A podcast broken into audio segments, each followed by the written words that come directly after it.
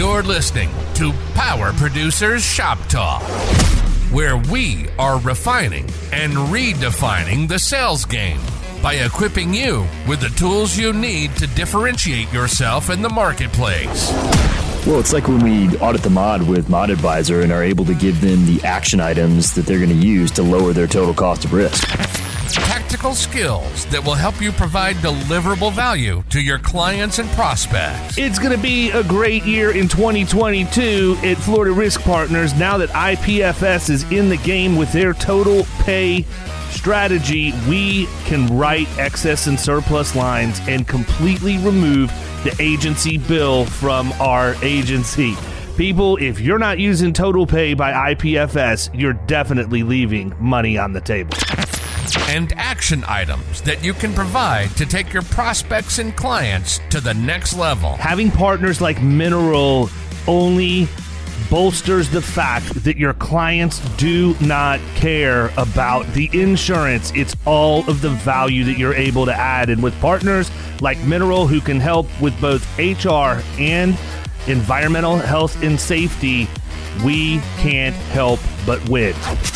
This is Power Producers Shop Talk. Production redefined. Are you ready to feel the power? Hey friends, how you been? We're back with another episode of Shop Talk. and today we're gonna ah, today we're gonna talk about uh. what you need to know to understand the middle market. You know, I was thinking about this, man. I don't know that we've ever taken an episode. We come on here like we're Johnny Middle Market all the time, and I don't think we've ever taken an episode or a couple of episodes to even define what it is we're talking about, man. No, I think we've loosely defined everyone. it. We definitely have not spent an episode doing it, much less series of episodes, but we've I think we've kind of over the course of time have loosely defined what it means to us. Yeah, I just think it's different things to different people. But the f- cool part is that there's some broad strokes that we can consider when we're trying to figure out what exactly does middle market look like, and that begins with understanding the the scope in terms of the size of revenue and and also the segmentation. I don't know, man. Are you a are you a revenue guy or are you an employee count guy for middle market? Because I feel like mm. you run into a mm. couple of different camps on that. Yeah, I think it's I think it's got to be revenue because it's just like the employee. I could have a hundred employees, but our revenue is low because of our industry, and so I wouldn't consider that middle market. I could have I could have 10 employees and we could have we could do five 10 million in revenue and I I would consider that middle market, you know. So I, I for, for me it's revenue. Yeah, I think revenue is easier one to go with. Although I will tell you that's the one time I've gotten burnt too. I had an account one time over in Palm Harbor, which felt like I was driving to the other that's side. Where your boy world. hails from. Yeah, I know. Yeah. This account was um I don't typically name accounts, but this one was like Florida Infusion Services or something like that. This is, I mean, we're going back a long time 15 oh, okay. years. Got it. 15 years. I don't even know if they're still in business. I imagine they're not. But anyhow, can't be. I, yeah, they had to have sold. I get in, it, it was, they were a distributor of cancer drugs and stuff, infusion okay. services. They didn't manufacturing and, and they didn't manufacture anything. They didn't own anything. They literally received the product, put it in their DC, and then they pushed it out to their end user. So I get this thing, and according to public record, their sales were like almost half a billion dollars. It was like 400 and something million dollars. Okay. I immediately begin licking my chops because I'm all over this. I'm willing to drive to Palm Harbor for that kind of an opportunity. Yep. And I get over there and I find out this company has no products liability because their agent told them they didn't own anything. They were only a distributor. And so the GL for the entire account was like four or five thousand dollars in premium. Yeah. The comp was okay because they had like 20, 25 employees. Um, the odd they had one or two autos the guy self-insured for property. Like I can't even tell yeah. you how much property they had there. And it was in a it was like a freaking bomb shelter. It was great construction, but it was Palm Harbor. And his response was that the insurance was just wait he he'd rather self-insure for it because he'd never had an issue. He was comfortable with his construction and at this point he'd rather just keep not paying a lot of premium. So I, I, say that because that's the one time I don't think there's ever been another time in my career where I've gone in and looked at the revenue on an account. Yeah. And it's and it has misled me. That's the right. only time. Most of the time I, I go say, in, it's low. Usually it's better than yeah. what I think. This one was right. the one time where I thought I was walking into this awesome account and it sucked. Very similar uh, to my father-in-law's business. There, there are some like logistics companies like that that yeah. don't really do anything where they just, yeah.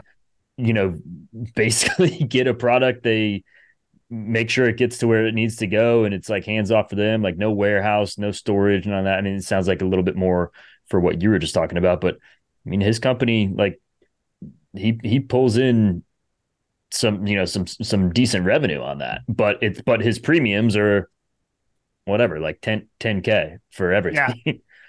so yeah, it no, is, it, it, I, I agree with what you're saying it, it's totally a it but it, it is I would say that the times that that happens, as opposed to if you just go off employee count, way way way lower on on the revenue being misleading than the employees. Yeah. I think the other thing too is, and we don't really we talk we talk around this. We don't know that we've ever really like addressed it, but also one of the the points I have in my notes is segmentation of the middle market and the fact that it's not like just everything is in the middle market bucket. There's a lower end, a middle, and a and a higher end. And you know, I think where you decide you're going to cast your lot um depends because like I don't I don't need to be in the upper middle market. I could you you can make a lot of money there, but I feel like especially with middle market, if you're lower or upper, you got a lot more competition than if you That's hit that spot say. in the middle. Right. That's how I've always felt.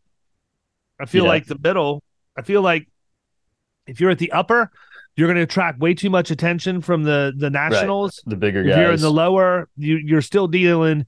It's not so much about as as much. You you will have more competition, but you're also at a point where you're dealing with people who are buying predominantly on price. price. And there's yep. just you know again. Yep. Unless we actually tag a premium or a, an agency revenue size to what that looks like, I don't know that it makes any sense. You know, to it, it all has it gets based on geography too.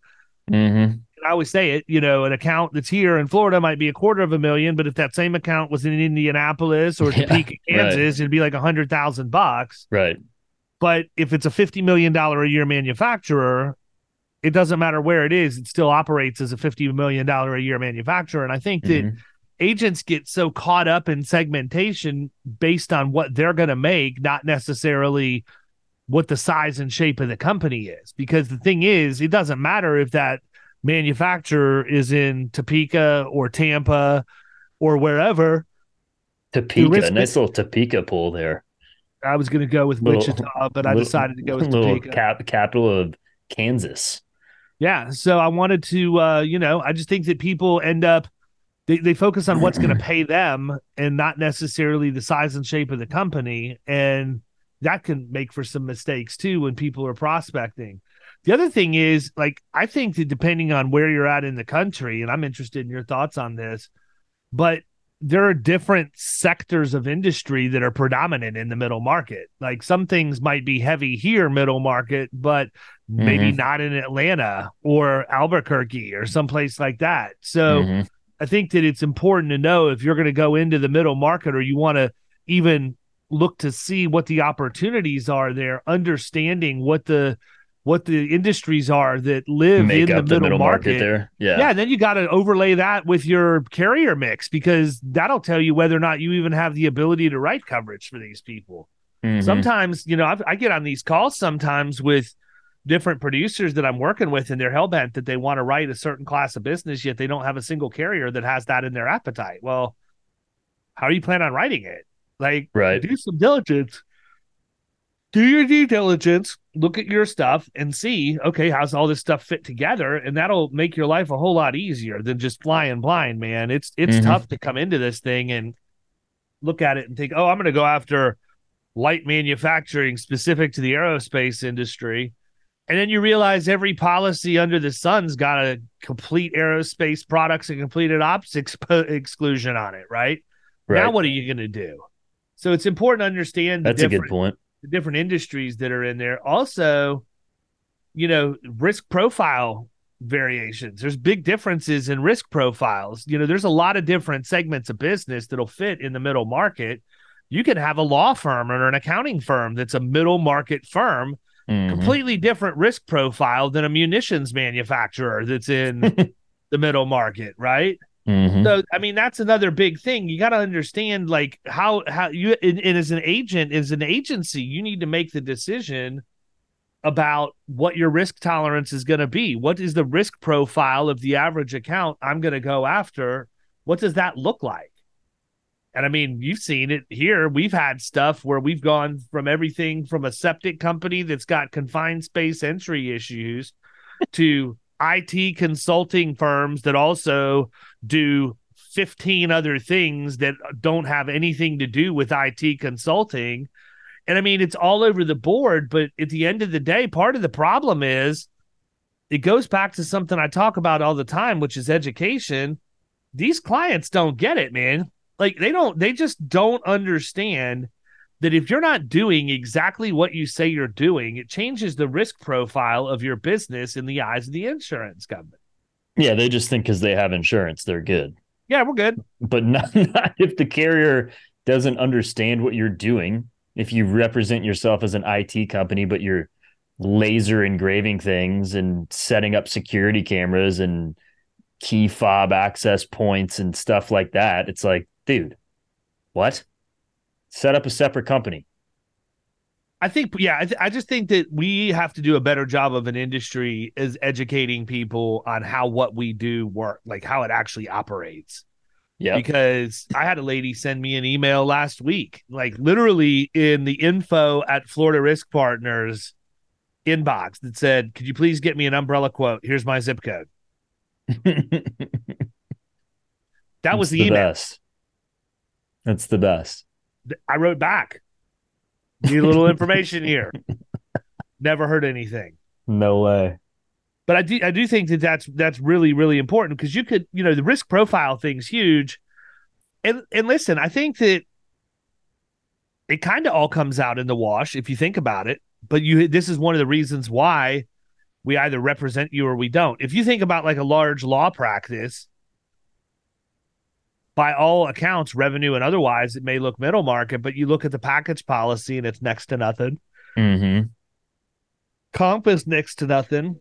But when you look at the cyber and the malpractice and all of that other stuff, that Mhm. those are the big checks, man. That that money adds up in a hurry. So Right. I just think part of it is understanding where you're going to sp- play inside that segment of the middle market. The other things insurance needs, man. Like insurance needs change the bigger that a company gets. And I realize that a lot of agents probably don't want to hear this, but I actually advocate companies buy less insurance and take more educated risk on their own as they get bigger and more financially healthy and able to do that. But knowing what the typical like taking a like taking a deductible. yeah, knowing the typical coverages that the average person in the middle market has is huge. I mean, just to know where to start. But take a deductible, take a self-insured retention. You Mhm. know, if there's risks that that you can assume hundred percent of the risk and it makes sense, then by all means make an educated decision. I don't know that I've ever advocated that, but an example would like be if, like if you have a bunker in in Palm Yeah. Harbor. yeah. But you know, if you want to write your property X wind or whatever, Maybe maybe these days, honestly, like dude, I can't imagine what a property policy on a commercial building would look like right over there on the coast right now. and that one that one was in really really i mean it was a it was a well built masonry non-combustible. Like if i was going to write any building in palm harbor that was the one. Crazy know, man. but even the other thing is too operational challenges. There's a big difference between the operations of a middle market company and the operations of small commercial even if you're in the same industry think about this man think about one of our plumbing companies Right. you know, like your guys over in St. Pete, they're the best definition possible that I can think of of somebody who was treated like a small business but needed to be treated like a middle market company. Mhm. And I mean, we're three years in and still working to get all of that stuff ironed out the way that it needs to with technology and everything else. And for everyone's edification listening to this, when I mean they were being treated like a small business when they're really a middle market company, this is an account that is a couple hundred thousand dollars a year in premium across all lines. Yeah. And when when Kyle first went out and started talking to them, found out that their fleet was insured with State Farm. Like they had pro- how many dozens of individual policies? They had, well, yeah, every single every single vehicle was on an individual policy.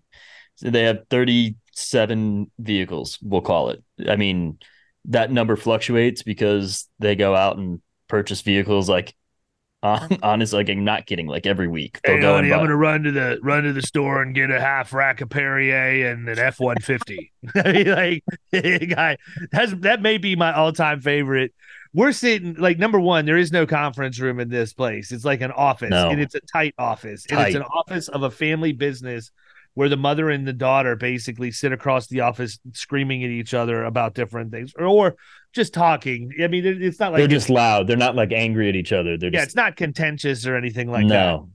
but um we're sitting in there and the guy comes in and I swear to God, like he looked like he hammered Ooh, a, yeah. yeah, he looked like he looked like the macho man. Like current if he was still alive, current day. God, man. And like he got up that morning and ate like a bowl full of bullets in, instead of having milk, just poured natty ice over the top of it. And then he reach he reaches into the fridge and pulls out a four pack Guess you guys want some Perrier? lemon Perrier. And I'm like, I was so confused. I was like, no, man, I got water. Got This water is what right this here. guy's picking to drink. I, I I was afraid to tell him no. I sat there pinky out, yeah. sipping Perrier Yeah. with the best of them. But I mean, we talked to these people, and I mean, this is why I wanted. I, I I uh. really wanted to bring this one up specifically, is because this is an example of taking the time to educate somebody on the right way to do something. Yeah. We Right. increased their premium by a tremendous amount of money, at least Yes. fifty thousand dollars. Minimum. At least It was- fifty thousand. It was it was definitely more along it, it was probably closer to 80, 90. But yeah. But when we started looking at everything, we found that there were a significant number of vehicles Vehicles just weren't on the policy. Had no insurance whatsoever because the policies weren't there. We had no way Right. to look at the policy. I mean, it was just a nightmare. And so, you know, when when we got minimal pushback, it's like, oh man, that's a lot of money. Well, it's cheaper than any one of the vehicles that you currently don't have Yeah. coverage Mm, on Right. if you were to total it. right. Not even Or- or mentioning what you do to somebody else. Yeah. Right. Exactly. And so that you know that ended up being a, a nice hit and it and it's continued to be a decent account. But again Mhm. it goes back to understanding operational challenges. And that's the thing. I knew, i know there's a lot of people out there that think that when we talk about you know mineral and kpa and zenjuries and all of these different tools that we have that we're just doing it as a gimmick or something at the point of sale. That's not true No, we, like, It's- what legit these use them. companies actually have to have this stuff and if they don't have it, it's when their mods jump up above one, and then they have to have somebody come in and, and fix everything. They're not going to be your client for very long. Probably not. But I mean, even with all of that stuff, there's only so much that you can roll out. Especially, you know, it would be like I would I would equate this to this being the same thing as us acquiring an agency that was 100% not paperless. Like we go Yeah. in and there's just nothing but paper files in cabinet after cabinet. Mhm. Receptionist just freaking cowboy killer dangling Mm, off of her off of her lower heaters. lip, just just bouncing ash every time she she pronounces something. Right into her coffee. Yeah, all of that. That th- like that's what I would equate that to. You can't go in and say, "Well, what we're going to do is give you the best uh, AMS, and we're going to throw a CRM in here with a little, uh, you Yeah. know, Husker do's and Husker don'ts, and you know, with or without Without the the whistle, whistle stick. stick. Yeah, you know, but You, you're just not Uh, going to go in and change that overnight that way. And the same thing holds true when you're dealing with some of these clients that are ingrained in in older ways of doing business. You can't just go in Yeah, and do a whole it's not an overnight thing for sure. You got to kind of sometimes take baby steps, and that would be a prime example. yeah, I think They're trending for sure in the right direction. Um, I mean, y- you know, even with the increase in the premium and everything like that, we, you know, where where we have them with uh, where they're at now compared to where they were, much better spot, and they're set up to the point where they can where they can grow and not, um, you know, not not have themselves exposed like they were previously. agreed. So I think it's probably a good place to start, man. I'm looking over our notes and I think we Yeah. need to probably break off here and, and make the, the next several points its own episode. Good. I got this. I got. I, would- I know you're how proud of me, man. I'm I'm back to wearing dual wrist candy at this point. I got this new fitness tracker called a Whoop. yeah, You familiar? I am, yeah. A lot of the a lot of the guys on the PGA Tour wear them. Rory, JT, That's uh, where the similarities stop. yeah. No, but uh, so so tell me about that a little bit. I know I know about it, but not. I don't know anything details. other than I just literally got it yesterday, same Oh, day, okay. Amazon. But it tracks all that same stuff that, you know, I guess like what a Fitbit would have done, and it. But it's it's more uh more advanced than than just like an Apple Watch, though. It measures a lot of stuff and it Right. measures your sleep well. Yeah. Sleep stress and strain is what it's looking for. Mm. Okay. It also yeah. does it does some weird things like measures your skin temperature. Um, Hmm. Pro- probably good for people in our region of the country right now. My God, it's like freaking Wakanda outside. Josh Gurley's the one who gave me the rec on this, so I figure Yeah. if it's good enough to satisfy Gurley, then it's Well. good enough for me. for sure. That guy researches everything. He's Like a big res- he's a big research guy. Definitely, yeah. He probably puts on like a white lab coat and sits down in front of his laptop to research purchases. I could see that. I know that if he researched it and bought it, I'm hundred percent safe. So I, Fair I enough. took her for a tester last night. Woke up, it did in fact measure my sleep. That's what I need. That that that I need. I need one of those too. I mean, but like the the Apple Watch does that to an extent, though, right? Yeah, but this thing stays charged for like a week, and you don't Oh, ever really? take it off. When you go to charge it, it's actually an external battery that slides over. So you charge the battery, then you put the battery on this, and you keep wearing it while it charges. You don't ever take this thing off. Interesting. And I I do like that they're a little bit thinner and like sleeker to where like I, I would have trouble if if I was gonna sleep with my Apple Watch on. That would be annoying to me. Well, what I can tell you is it, apparently when you go to carve a smoked turkey and spend 10 minutes doing it, you get a 4.1% of your strain rating for the day. So I Hmm. must have been wrestling with that thing at some level to get my heart rate up when I was carving it last night. It's all I can think of. Well, yeah. Also, uh, were you doing it outside though, like to where it was super hot out? No, I was in the kitchen at like 10:30 last night. Honestly, I think I was just mad Annie made me get out of bed to go do it, and that probably had my heart rate up, and I was screwed from the beginning. It's all these all these evil gadgets like the snapshot and all that other stuff. Like I was telling somebody the other day, this isn't me throwing shade at progressive, but they give you the opportunity to get a discount with that snapshot thing. And like as you're approaching an intersection, if you see the light turn Slam on the brakes. yeah, if you see the light turn yellow and you hit and you hard brake, Yeah. you're going to hear a beep. It just got you. All right. But if you floor it and you run through the yellow and it turns red and you essentially run through a red light, Yeah. no harm, no foul. You're good. Right. A little Wow. counterproductive. I'd say so. All right, man. Everybody, that's what we're talking about is middle market. We gave you a few things to think about. We're going to talk about growth dynamics, decision making structures, and relationships with insurance agents next time. Catch you next week. See ya.